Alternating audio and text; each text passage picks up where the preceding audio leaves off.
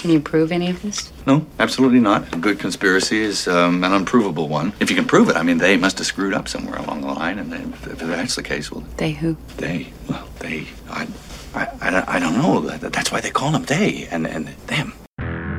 Hello, Americans. This is the Urbane Cowboys Podcast with Josiah Neely of R Street Institute and Doug McCullough of Lone Star Policy Institute. Good day. Howdy, y'all. Welcome to the Urbane Cowboys podcast. I'm Josiah Neely with the R Street Institute. And I'm Doug McCullough with the Lone Star Policy Institute. If you enjoyed today's show, we ask that you would subscribe on iTunes, Google Play, Stitcher, or SoundCloud. So, our guest today is Philippe Lemoine, who is a philosophy student at Cornell, although I believe uh, he's currently in Paris, where he is from. Uh, That's right. Well, I'm not from Paris. That's Yeah. not. Right. Okay. All right. You're, you're from France, though. I'm from France. I am from France, but I'm not. I, I do live in Paris now, but uh, but You- uh, I'm, I'm from Bordeaux originally. You, you're This is how conspiracy theories get started: is people start spreading false ru- information. Especially like you know really bad rumors like the one that I'm from Paris. yeah. It would be horrible if you were if you're from if you were from France. What? Where in France are you from? Uh, Bordeaux. Oh, okay. All right. Gotcha. Gotcha. Gotcha. Okay. So, uh, welcome to the program. Uh, so we wanted, for having me. yeah. So we wanted to have you on to talk about something a little different today. We want to talk about conspiracy theories, uh, which this is a subject. You know, conspiracy theories have always been a part of uh, American politics and world politics. Uh, in fact, the United States arguably was founded on the basis of a conspiracy theory. Um, but it does seem like they have become more prominent, perhaps more mainstream in the past few years. So we just wanted to try and uh, talk a little bit about that, and uh, and I think probably the, the place to begin, since you're a philosopher, I'm I assume you like definitions. So, how you know what is a conspiracy theory? How do we define that as opposed to just other theories about the world and you know politics or whatever? Yeah, that's that's a good question. I mean, you know, if you just take the, the definition of a conspiracy, I guess it would be something like, you know, it would be a very uncontroversial or like um, definition, something like just you have a bunch of people who um, uh, collaborate with each other in order to achieve a, a, some kind of aim, and and it has to be some somewhat secret or something like that, I guess, to count as a conspiracy. Uh, if you go by the definition of the word, at least. But I think. Uh, what most people have in mind when they when they use the expression conspiracy theory is something more than this because if you just it has a very like strong normative component i think. So when people call something a conspiracy theory they are suggesting that it's kind of wacky you know? Well if you just leave it at that you know what i just said there wouldn't be necessarily anything wacky about it you know? There there are people there has been and no doubt there still are people who, who, conspire, you know, in secret to achieve some aim. Uh, sometimes the aim in question is uh, is ominous. Sometimes perhaps not so much. But when uh, when people call something a conspiracy theory, usually there's this normative component that it's not it, it's crazy. You know, it's not something plausible. It's like if you believe this, you're a moron or something like this. Yeah, the 9 11 attacks were the result of a conspiracy by uh, Osama bin Laden, Al Qaeda. Exactly. You know, yeah. But if you if you say when people talk about there are a lot of conspiracy theories surrounding 9/11, but but people don't consider that one of them. That's just yeah, yeah. If you if you say Al Qaeda conspired to uh, to do 9/11, then nobody's going to call you conspiracy theory because people assume that the the theory in question is true. You know, there is good evidence for it, uh, et cetera, et. Now, if you go and say that it's like I don't know uh, George Bush or Israel or whatever, you know, the the the Freemasons or whatever conspiracy theories are floating around about this, and say that they are the ones who uh, who did 9/11 somehow, um, and then pinned it on uh, on Bin Laden, you're going to be called a conspiracy theorist. That's not that's not really because it's a conspiracy. You're positing a conspiracy per se. That's because you're you're positing a conspiracy that people take to be widely implausible. Right, or somehow you know it's uh, some, somehow you know deficient. Right? Yeah. Yes, yes. Like epistemically deficient is a jargon that philosophers, I guess, would, would use perhaps for this. Right. Yeah. Because I'm sure that you know if you were to t- talk to someone who promotes even you know kind of out there conspiratorial views, you know, like uh, Alex Jones or someone who, although I, I actually, I was listening, uh, Alex Jones was on the Joe Rogan podcast recently. And I should say, I'm from Austin. I remember Alex Jones watching him when I was in middle school and junior high. He had like a public access TV show. It was basically the same sort of crazy New World Order, black helicopters conspiracy stuff. So uh-huh. he hasn't really changed much. But there, there, there was a kind of funny moment in this podcast I where you were going to tell me that he used to be a very reasonable guy. That would have been pretty interesting. But well, no, uh, I mean, I, there are a lot of people that I talk to who who think that uh, you know it's all just an act for Alex Jones, uh-huh. right? Like he's doing it to make money. I can't rule that out. However, I will say that if it is all, all an act, he was playing a very long game because you know public access TV. I don't know if they have this in France or if you're familiar, but basically anyone can just sign up and go on TV and do a show, right? No, you're not I making. didn't even know the off. concept. Yeah, uh, you're not making any money off. In fact, I think you have to like pay a little bit of money in order to yeah, do it. Maybe uh, he's a genius and he saw the internet coming and everything. May, maybe, maybe, but maybe. if so, he, you know, like, like, I say, if so, he's been playing the long game. But um, uh, on this it, on this podcast, you know, it, it, it's like five hours long. Uh, it's Joe Rogan thing, but so for the first, you know, several hours, he's talking about all sorts of crazy stuff like NASA has its own parallel government and there are like aliens that are communicating with people and so on and so forth. And then at some point, they get on the subject of uh, the moon landing. Mm-hmm.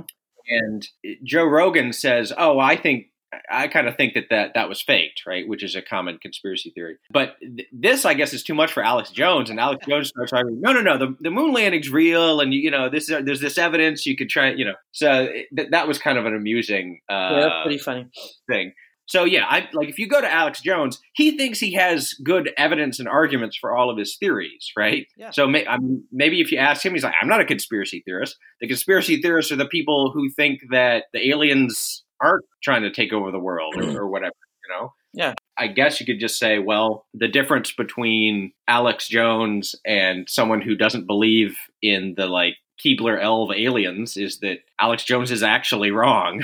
yeah, yeah. So you know there, you know there are objective facts about which theories are well supported by the available evidence and which aren't. I mean, even though philosophers disagree a lot about what constitutes evidential evidentiary support for for a theory and etc you know but you know there aren't many of them who dispute that uh, uh, some theories are better supported by the evidence than others. But but you know this is an objective fact. And then you know there is people subjective appreciation of the degree of support that each theory has. And so you can people can like you know obviously alex jones disagrees that I don't know the theory that 9/11. I don't even know if well he, if he believes it, it, was committed by Bin Laden or not, but the, you know the, he probably disagrees with, us that the theory that it was committed by George Bush or like a, some secret parallel government or whatever is uh, is not well supported by the evidence. But you know it's probably wrong about that. Like there is like the the fact of the matter is that the evidence does not support that theory very well. Uh, it does support the theory that the hypothesis that it was Al Qaeda and Bin Laden uh, pretty well. So, but it doesn't mean that you know everybody is aware of this. Obviously, everybody isn't. Otherwise, there wouldn't be people we call conspiracy theorists around. There is also another question, which is when do people call uh, uh, something a conspiracy theory? And and there, I think there is a huge political element where you know people will they'll use that as a derogatory term. So. Um, you know, there are people who accept like things that objectively probably should be called crazy conspiracy theories, but they never almost never get called like like that for sociological reasons you know just because the right kind of people believe it. And similarly you know sometimes you have crazy people you know people who are otherwise not uh, not very sane or who are typically wrong or maybe right about something even though they're like positing some kind of conspiracy. But the sophisticates um, like the educated class isn't really interested in, in believing that stuff, even if it's true, or at least has good evidence behind it. So, so it's not going to get called a conspiracy. It's going to get called a conspiracy theory, even though it shouldn't, according to the definition we were we were working with previously. So, you know, you have those two issues that that can con- conflict. You know, right? Yeah, I I recall back in the 1990s uh, there was a famous incident where the the singer Sinead O'Connor she was on Saturday Night Live and she ripped up a picture of the Pope and said something about like basically the the Catholic Church was covering up uh, sex abuse of minors, something like that. Uh, and you know, she's kind of like a weird person. I remember at the time, like this caused a big controversy at the time, and she came across when she was talking about this stuff as you know a little nutty. She's kind of a little nutty in general, and I don't know if anyone specifically accused her of being a conspiracy theorist about this, but certainly if you were you know if you back then were to tell, go around telling people that you know yeah the the Catholic Church has been like covering up sex abuse cases. And in fact, not only that, but the Cardinal Archbishop of Washington, D.C., you know, who's like the leader of the church, he himself is a, you know, a pedophile priest or whatever. Like pe- people would probably consider you to be a, a, conspir- a conspiracy theorist, right? Yeah. yeah and then right. you know, later it turned out, oh, well, that was all true, you know? yeah, yeah. No, some, I mean, you know, there's also another thing, which is that people can be wrong, can be right for for bad reasons, you know. So Right. Some nuts can like say something that sounds crazy and that later turns out to be true. It doesn't mean that they had any good evidence for, for saying it in the first place, you know, and it can be perfectly reasonable, in other words, to, to deny something and even call it crazy or, you know, say that it's entirely unsupported by the evidence, uh, even though it, it later turns out to be true because, you know, sometimes you just don't have evidence for something that's true. And the rational thing to do is is not to believe it. Uh, in fact, it may even be to believe that it's not true. Right. So, well, and sometimes you know, along along with the craziness goes like, I mean, there is a, a fair amount of um, uh, you know, an instinct towards conformity that can blind people to evidence that you know might otherwise, you know, it's often the case that you, you know, everyone thinks something and then uh, something happens and people look back and they're like, well, gosh, how didn't,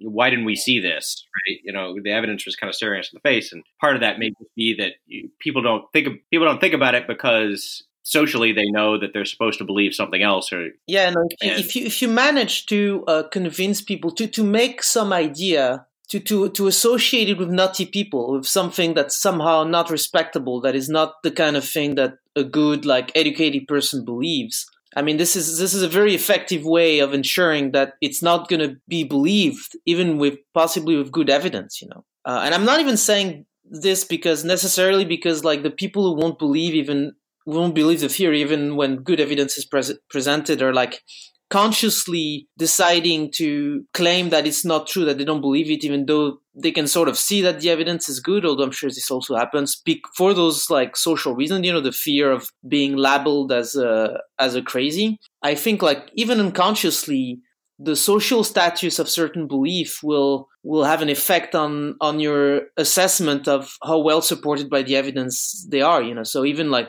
even a, a, purely like a purely epistemic judgment of, of some belief will be affected by this kind of like social considerations, even if you're not consciously aware of it. Right, right, yeah. I I I have had several people tell me that you know in in in retrospect, you're talking about a case like before the invasion of Iraq, yeah were there weapons of mass destruction in Iraq, right? Yeah, yeah. Uh, uh, it, I don't, e- even in retrospect, I don't, I would not say that it was a crazy thing to believe that there were weapons of mass destruction in Iraq. However, I do think that people to some contrary evidence or things are arguments that pe- some people made uh, to say, hey, you know, actually, there's alternative explanations you know that was kind of dismissed because because people thought well all the smart people accept that there are weapons right so clearly if someone's saying that there are no weapons i mean that's just you you can be against the invasion but you got to mm. admit that there are weapons right yeah yeah no, nobody uh, wants to nobody wants to be the the the the, the guy like the I was gonna say the bad guy, but you know the the nobody wants to be the, on the side of the crazies. And I'm not saying here that uh, when I say this, I don't just mean that they don't want to be the crazy for for other people, but I think they also don't want they also don't want to think of themselves uh, as crazy. You know, so people. I think this is a very common phenomenon. I think you see this in, in elections too, and like in people's voting behavior. Like if you, if I take the French example, I can tell you that there are many people, especially old people. So, for instance, something that might surprise an American audience, but old people in um, the, the National Front uh, in France does very poorly uh, with old people compared to the rest of the population. This might surprise people in the U.S., but uh, but it's true. And it's like the opposite. Yeah, uh, yeah, it's the opposite the of opposite. Trump, for instance, in the U.S. Yeah. And so, um, and but this is really genuinely surprising because when you talk to many old people in France and you ask their beliefs about immigration, about you know crime and a bunch of other things, they will tell you things that will make look Marine Le Pen like uh, like some leftist. Uh, and yet, if you suggest that they might vote for uh, the National Front, they'll be horrified, but they won't be pretending. You know, actually, now someone. I mean, they're, they're generally. They, genu- I have no doubt that, and you know, we know we have the we have good data on this that show that they really don't vote for the National Front, or you know, fewer of them do than the rest of the population even though probably if you look at their ideology, uh, you'd think that they'd be more likely to, to do so. And I think one of the main mechanisms of this weird phenomenon is that they don't want to think of themselves as extremists. And, you know, because Le Pen is often presented, I think it's ridiculous, but that's another debate, as the, the heir of, uh, of uh, collaborators during World War II, etc. Those guys went through this, or at least they knew people who their parents, and you know, went, went through this, and they've heard it firsthand, etc.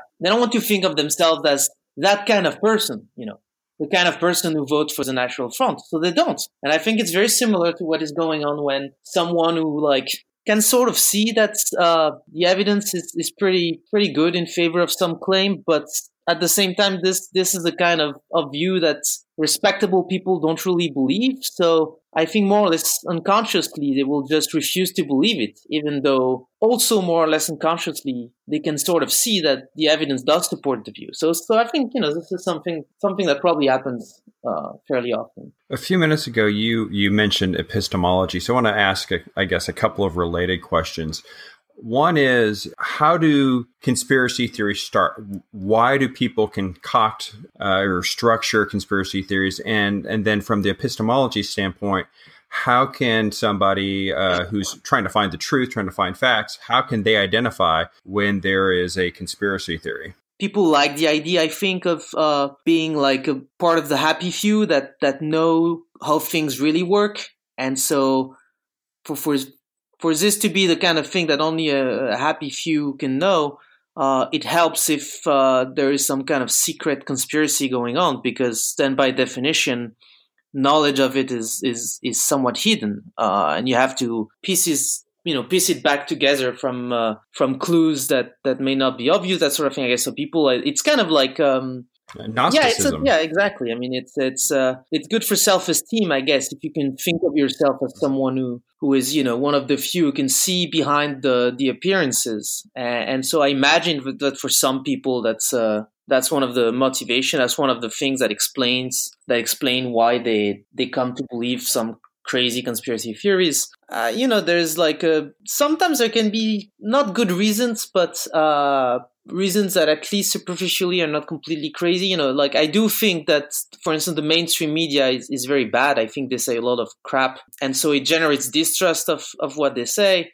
That that might lead some people to believe all sort of crazy things. You know, just because they're the kind of thing that the the mainstream media would not would not propagate. and obviously, that's not really a good reason because the fact that like even if I'm right that the mainstream media peddles a lot of bullshit, uh, you know, that, that doesn't make the other kind of bullshit the kind of bullshit that the mainstream media doesn't peddle, uh, right? But but for many people, you know, so this isn't something. This, this wouldn't explain why people would believe in conspiracy theories per se specifically, but uh, but you know, it would explain why they would believe some crazy stuff in general, and some of that crazy stuff is going to be conspiracy theories. As to the second question, how does someone who's um, interested in knowing the truth goes about, you know, figuring out whether something is a conspiracy theory in the in the bad sense, you know, and like that is a an implausible, the the very like not well supported by the evidence kind of of conspiracy theory. I mean, I guess you you would go about the same way the same way you do uh, for any other kind of belief. You know, like you just have to to look at the evidence and whether it supports it well or not.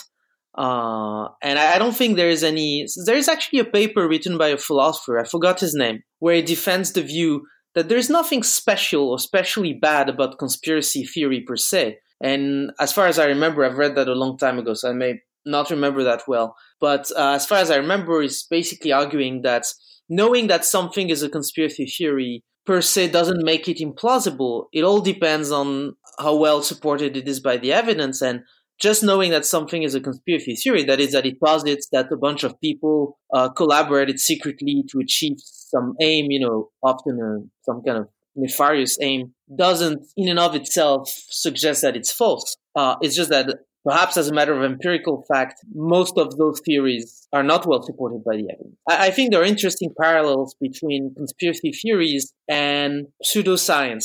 So yeah. if you look at uh, if you look at something like uh, the, the the crude version, at least of creationism, or something like that, you know, you can come up with all sorts of objection against those views, and, you know, you can you can take any other example of a pseudoscience, like uh, some like crazy uh, natural um, medicine or whatever, you know, that doesn't really work, but people are going to keep propagating this, or you know, anti-vax or that sort of thing. Uh, it's not that you know people will always be you won't you know there's this kind of myth that was propagated by Karl Popper, who was a, a popular philosopher of science, and he thought that there there was a um, a clear cut demarcation criterion between science and pseudoscience, and the the demarcation in question criterion in question was uh, falsifiability. So basically, roughly the view was that a theory is scientific if and only if it can at least in principle be falsified by observation. Right? There is an experiment that's going to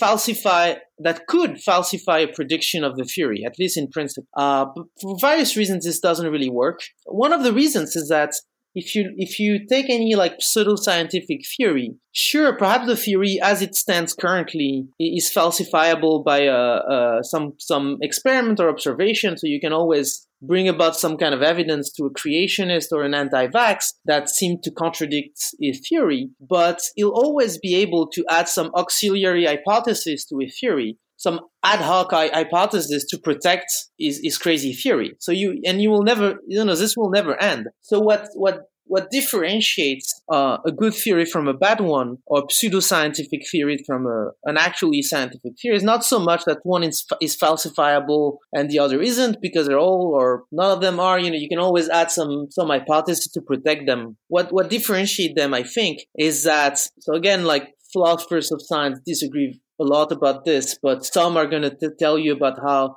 good theories have more like unificatory power. They can explain more a, a more diverse array of phenomena, whereas uh, a crazy, really bad theory cannot do this. It's like it's it's been tailor made. It's tailor made for one particular thing. In order to explain that thing, you have to constantly add purely ad hoc hypothesis to resist the new pieces of evidence that are brought against your theory. Uh, and, that's another difference, actually, is that a good theory, you don't need to do this. You, you, you don't need to constantly add new ad hoc hypothesis to protect it. You know, it, it's, it's pretty, it's pretty solid in that way. But, uh, and I think it's, there's something similar going on with conspiracy theories. You know, like if, if you were, you were talking about how, uh, Alex Jones would react to my calling some some of his conspiracy theories conspiracy theories. And you were saying, you know, he would deny this vehemently, and I think you're right. And I even think he would come up with like some explanations against my arguments. You know, I would point out that something is incompatible with like the original version of the conspiracy theory, and I've no doubt they would come up with some um, auxiliary hypothesis that explains the apparent discrepancy and say that oh it's actually it's it's only it only has the appearance of a, something that is in contradiction with the theory. Really it isn't contradictory because you have to take into account this other stuff that I hadn't mentioned until now. And so I think there's this um, similarity between the two things.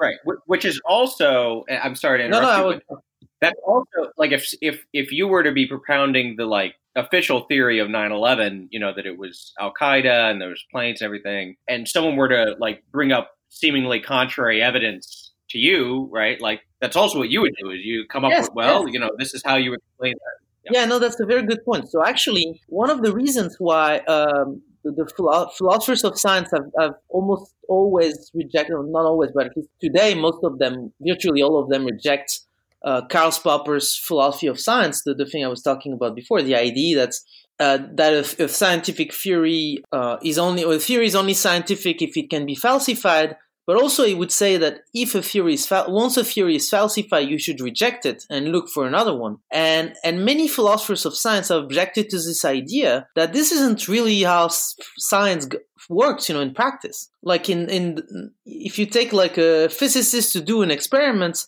and based on some fundamental theory like quantum mechanics or general relativity they come up with they predict that something will happen and then they do an experiment and it doesn't actually happen. What they're going to do is not reject quantum mechanics or general relativity. What they're going to do is that you know in order to get a prediction from theory you always need some kind of auxiliary hypothesis that you add to the theory to get the prediction. You never get predictions, observable prediction merely from the from a fundamental theory. You need a bunch of a lot of other auxiliary hypotheses. You know, maybe there was something wrong with the measurement apparatus. Maybe there was some kind of uh, magnetic field from somewhere in the lab that interfered. Whatever you know, you, can, you know, there are all sorts of you you make all sorts of hypotheses to the effect that those things are not are you know are, are, not those factors are not present for instance and that's how you get the prediction so when when this happens when a scientist using a fundamental theory, something that is taken to be very well established, like quantum mechanics, to derive a prediction, and then the experiment fails, you know, they don't get the pre- what the theory predicted, what the theory plus all those auxiliary hypotheses that are more or less implicit predicted. What they do is not say, "Oh shit, we need to get rid of quantum mechanics. Let's just abandon this." Start over. That's not how it works. You know what they do is say, "Oh, surely it's not quantum mechanics that's wrong. So there has to be something else we didn't think about. And they look for that thing. And they are right to do that because, you know, if they didn't, uh, people would spend most of their time rejecting fundamental theories and then there would be no solid ground on which to do science.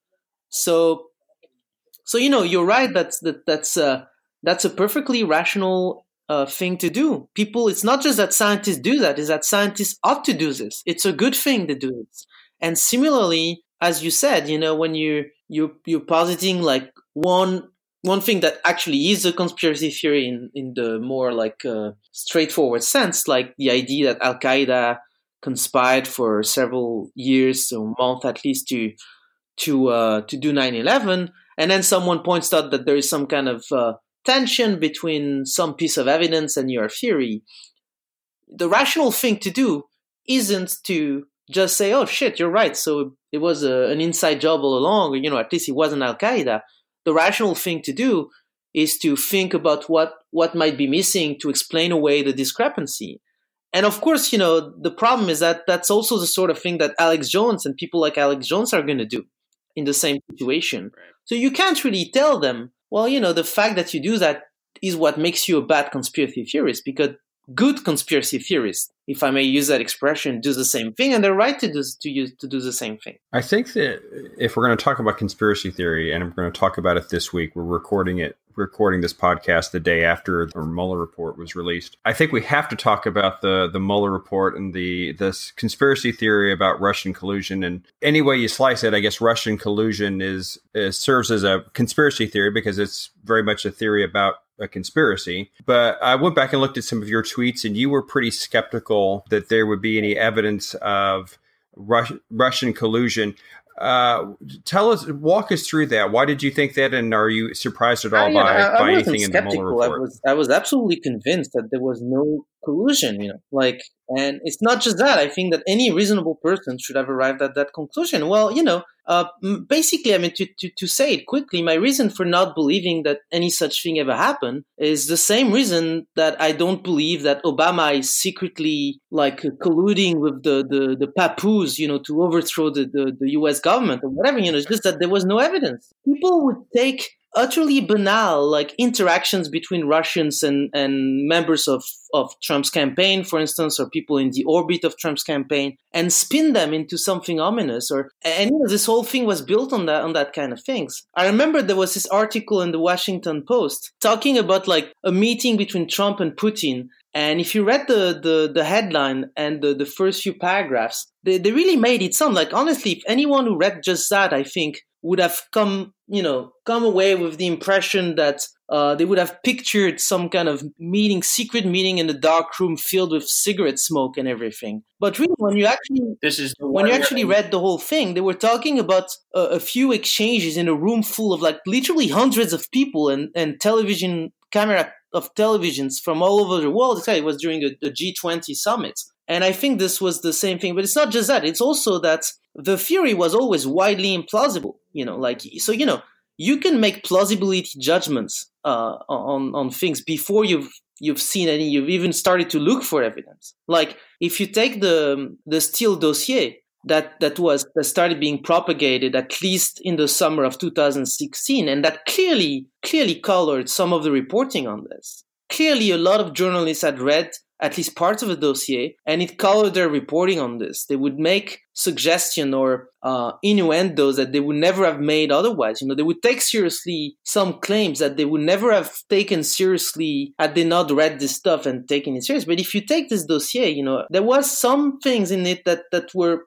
provably false. Even BuzzFeed noted this when they published it. You know, a lot of people criticize Bu- BuzzFeed for publishing this dossier, uh, and although I don't think they did it for any good reason, I actually think they did a service to everyone by publishing it because yeah. it allowed us to understand a lot of the the reporting on this, why people were so convinced despite the, the lack of evidence that there was something ominous, something nefarious in the relationship between Trump and Russia. Just as background, it seems like it was a million years ago, but the context of that was that I, I believe CNN ha- had a day or two before published this story about how the intelligence community had briefed Trump that there was this dossier out there of like material that he was being that Trump was being blackmailed by the Russians or you know some sort of compromise. And that story it did not include any detail about what the allegations were or whatever. But you know, if you were to just read the CNN article, it sounds like I, I mean, my God, this must be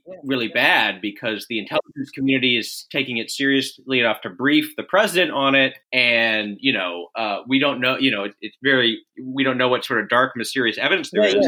And then when Buzz publishes the dossier, you know, you it, like a, a, very quickly several elements in there. Uh, it it came out were were false. Like it said that Michael Cohen was in Prague, w- which he was not. You know, there, so there there was some stuff that was very quickly able to be shown to be not true, and then there was also a bunch of other stuff in there that I would say is just you read it and you're like, this is not very so plausible. Yeah, you know? if, if, I remember uh, correctly, you know, yeah, yeah, no, that was widely. I mean, I think that was a mistake. There was mistake, like there was factual mistake that would that were easily verifiable at the time. You know, like a, like there was, he, he, for instance, if I remember correctly, he claims that uh, Page when he went on when he gave this talk in uh, in July 2016 in Moscow that he talks about in, in the dossier, and that was also reported at the time in the press. By the way, I mean, this was this was there was a story run by the Washington it was Washington Post about this. So it's not as if nobody knew. Like everybody knew about it. And he got the school wrong, you know. I know because I actually gave a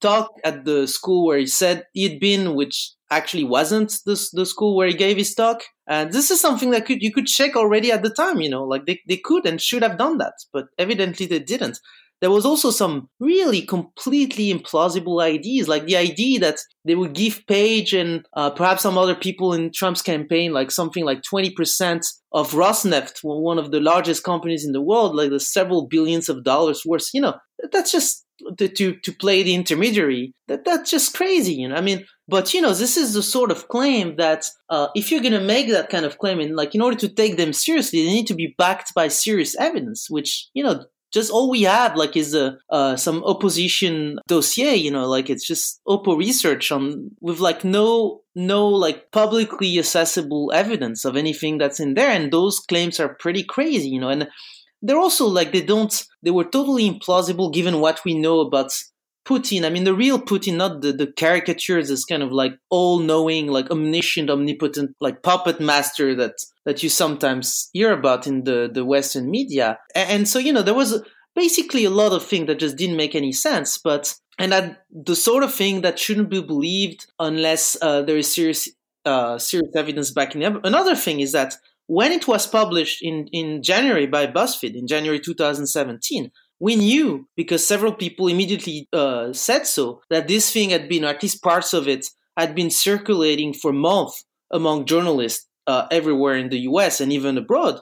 Uh, so for for sure, so for sure, a lot of those people had investigated the claims in that dossier, and evidently they hadn't been able to substantiate any of them because otherwise, you know, it would have come out in the press. So many people, so many important people in the media have invested so much in that story, you know that uh, the, the incentives are very strong to gaslight and pretend that they never really believed in an actual like conspiracy in a very strong sense that just having some random conversation with some russians was enough to like constitute collusion or or say that really what matters all along was the obstruction of justice and all those things that are going on right now. But i think eventually eventually it will be it will be recognized as a as a massive failure of collective rationality. There is a, another piece of very big news that happened this week. I guess shortly after Michelle Obama visited uh, France, Notre Dame burned. Um, Are you saying there's and, a connection there, Doug? Uh, I'm not the one that has suggested there's a connection there. I'm just saying. But uh, you've you've also been pretty outspoken about the potential plans for for rebuilding Notre Dame. And I'm hearing from some circles, and I think you pointed uh, this out as well, um, based on what the little bit of French that I can read from your tweets, that uh, there's in some circles there's uh, some talk of rebuilding Notre Dame to make it more of a secular monument. So the situation is that it, it seems that the main structure was was saved, although apparently I'm really no specialist of uh, architecture, let alone medieval architecture. But from what I read, I, I did read what some specialists had to say. And from what I understand, it seems like the structure has been saved, but we won't even know for sure if they won't need to like completely dismantle it before putting it back together because apparently it may have been weakened uh, by the, the high temperature, etc., and the water too uh, that the firemen dosed to to uh, contain the fire and put it down. But obviously, at least the the the spire was was lost, and so like the the French government announced on Wednesday that they would launch a uh, an international contest uh, for architects to rebuild the spire and like and uh, as they announced this they suggested that both Macron the president and uh, Philippe Edouard Philippe, the prime minister, suggested that as they rebuild it, they might uh, had some kind of like contemporary touch or something like this. You know, like Macron used the expression, "We could have some." Uh, how would I translate this in English? some uh, contemporary architectural gesture. Now there is uh, a lot of people, including me, are afraid that they might, uh, instead of just rebuilding the, the cathedral the way it was, know, perhaps adding some memento as a, reminder of the tragedy that just happened or something like this. I'd be fine by this, and I, I gather that the vast majority of people would be fine with this. But I also gather that the vast majority of people want it to be rebuilt the same. They don't want some some kind of contemporary abomination to be added on it. And of course, right now, I, I still think I think it's more likely than not than they will not do this. Uh, mostly because I think the, the public outcry, outrage would be so great that it would be a bad idea. But clearly they're thinking about it. And so I think it's very important that uh, we make a lot of noise so that they don't do this. They lack humility. You know, they, they want to, they clearly have the temptation to somehow add their mark on these monuments so that they will remain in history. And the way they would do this is by adding some kind of like contemporary abomination on it. And so again, I think it's more likely than not that they will not end up doing that. But I think it's very possible and clearly they, they are thinking about it. So we need to make a lot of noise so that it doesn't happen. So that's basically the situation as I see it.